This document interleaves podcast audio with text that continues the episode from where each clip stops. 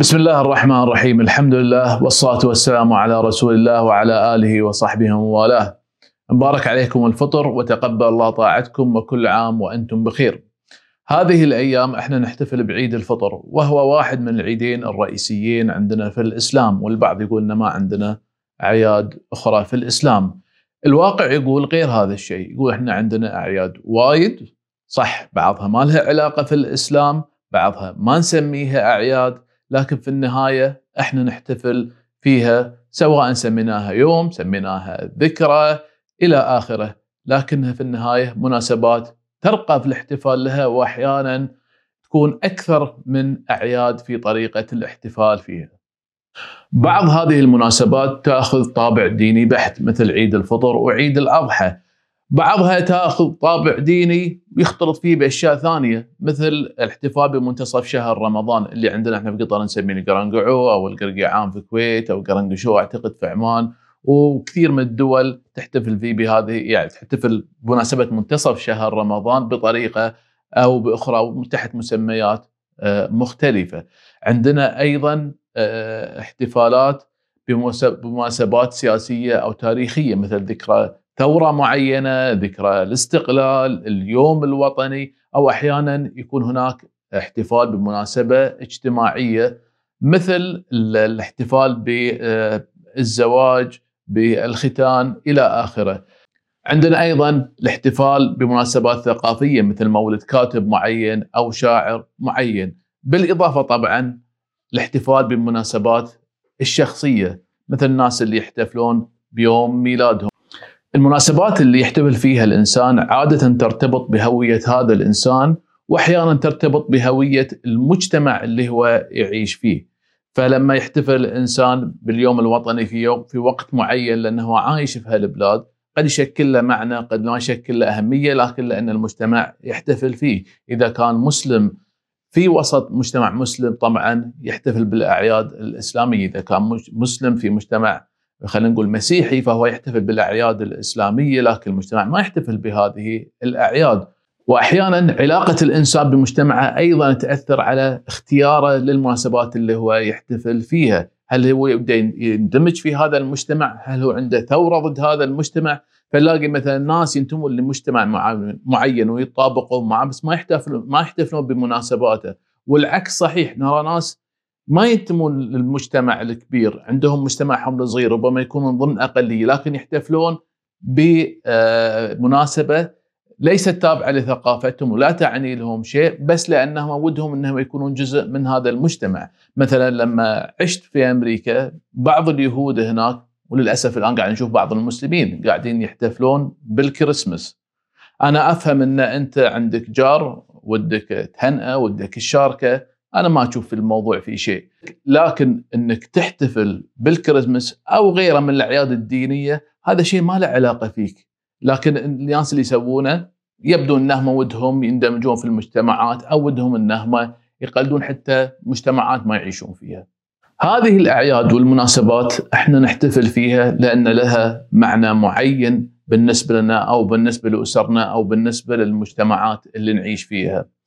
فمثلا الآن إحنا نحتفل بعيد الفطر بالنسبة لنا إحنا كمسلمين هو احتفال بنعمة الله عز وجل إن رزقنا إن إحنا نكمل صيام شهر رمضان فهو نوع من الشكر والاحتفال بنعمة الله عز وجل. أحيانا كثيرة معاني هذه المناسبات تذوب أو تضيع أو تتبدل أو تتغير على مر العصور واختلاف المجتمعات. فمثلا عندنا نعرف إن في بلاد فارس وفي أجزاء من تركيا لم يكن كل تركيا يحتفلون بعيد النيروز. وهو مرتبط أعتقد بالربيع. وكذلك في مصر يحتفلون بعيد شم النسيم. أعتقد إنه يكون في نفس آه، الوقت. عيد النيروز أصل مجوسي لكن الناس الآن تحتفل فيه لأنه جزء من آه، الثقافة اللي هم تعودوا عليها وما يفكرون في المعنى الديني. على ما أظن أو على ما أذكر شم النسيم لا أصل أيضا آه، فرعوني. الناس تعودوا يحتفلون فيه فهو جزء من الثقافة المصرية. كلاهم فقد معناهم الديني إذا كان لهم في الأصل أصلا معنى ديني. بعض الاحتفالات وبعض المناسبات تفقد معناها ويبقى منها القشور. كثير من العادات اللي اللي نشأت أو الاحتفالات اللي نشأت إن كان لها دور معين دور وظيفي تقوم فيه. الآن ما قامت تقوم بهذا الدور. مثال عندنا إحنا في قطر قبل الزواج عندنا ليلة الحنة، الحنة كانت أصلا تجمع لأفراد العائلة من الإناث والناس المقربين يجتمعون يستعدون حق آه، الحنة مع العروس فهو يشاركونها فرحتها ويشاركونها الاستعداد ويكون أعتقد قبل العرس بيوم أو يومين. اليوم هذا الموضوع اختفى تماما، ما زالوا يتجمعون ما زالوا آه، يأكلون ربما. ما أدري قبل كانوا يأكلون ولا لا، الآن المهم إنهم يتجمعون في فندق. طبعا ما حد يتحنى يطقطقون في أغاني شعبية يلبسون أغاني شعبية يأكلون أكل شعبي. انه شيء يعني يحتفلون فيه من التراث. لكن المعنى الأساسي إنه هو فعلا استعداد جماعي من العائلة ليوم الزفاف ومشاركة للعروس. يبدو إنه هو اختفى أو على الأقل إنه صار جانب بسيط من هذا بعض المناسبات أيضا حتى تندثر ويتوقف الاحتفال فيها. لما إحنا كنا صغار كنا نسمع عن ذكرى الإسراء والمعراج. اليوم ما حد يجيب طاري أو معركة بدر. اليوم ما حد يجيب طاري. المعركة هذه تماما وأغلب الناس ينسونها.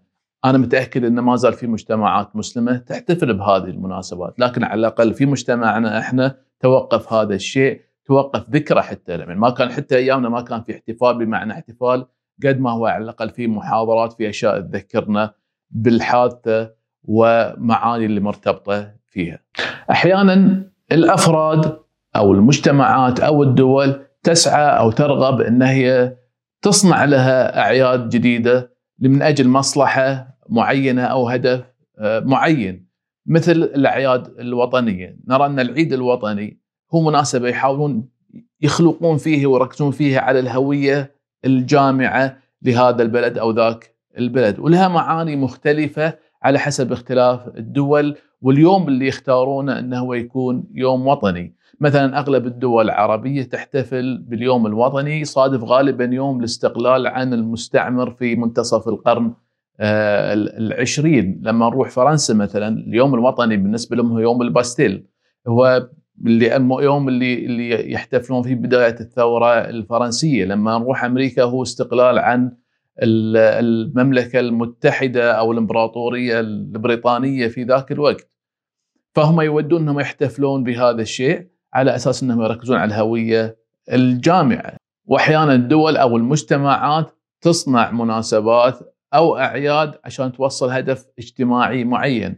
مثلا في أمريكا آه، اخترعوا قبل عشرات السنين عيد مارتن لوثر كينج. أعتقد بداية الثمانينات مارتن لوثر كينج كان له دور في فترة الخمسينات والستينات في أمريكا من أجل السعي للحقوق المدنية بالذات آه، للسود.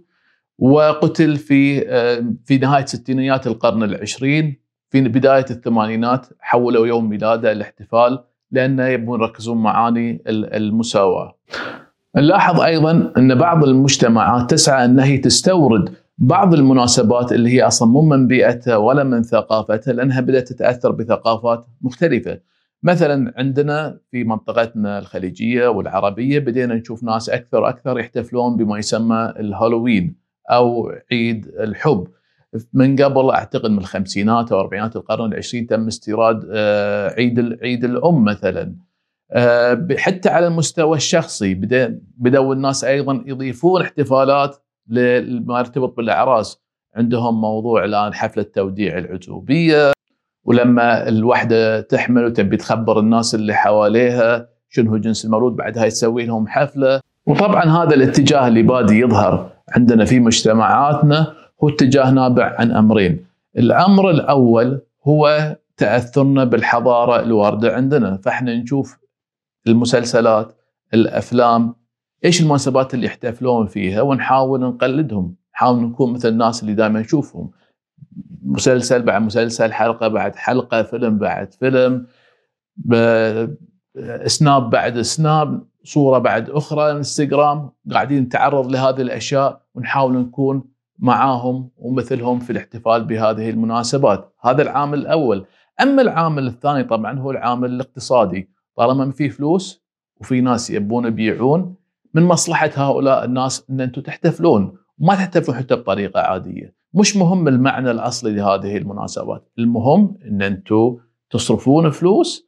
المهم إن أنتم قد ما تقدرون تحتفلون بهذه المناسبات. بأكبر قدر من البذخ والصرف.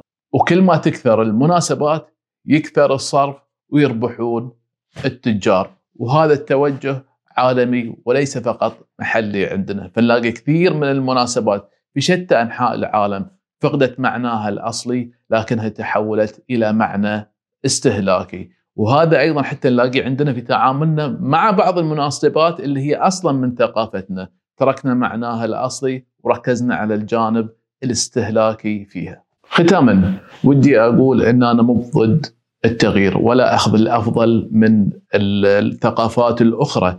لكن قبل ما نستورد طريقة احتفال معينة لازم نفكر في المناسبة هاي اللي, اللي أنا أحتفل فيها. إيش معناها؟ وإيش تمثل لي آه، من أهمية؟ وإيش تمثل لي من معنى؟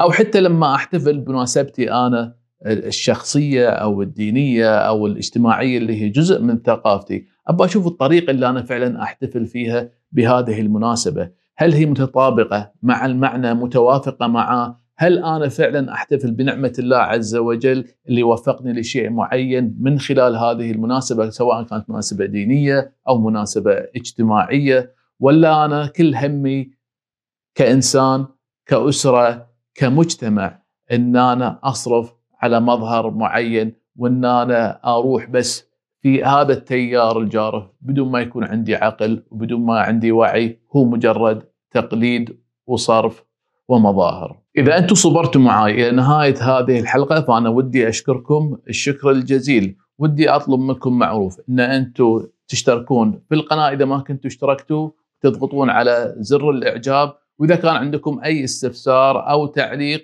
أو اقتراح أنكم تحطونه في في تحت باب التعليقات. بهذه الطريقة نحاول نوصل المحتوى إلى أكبر قدر من الناس بإذن الله. والسلام عليكم ورحمة الله وبركاته.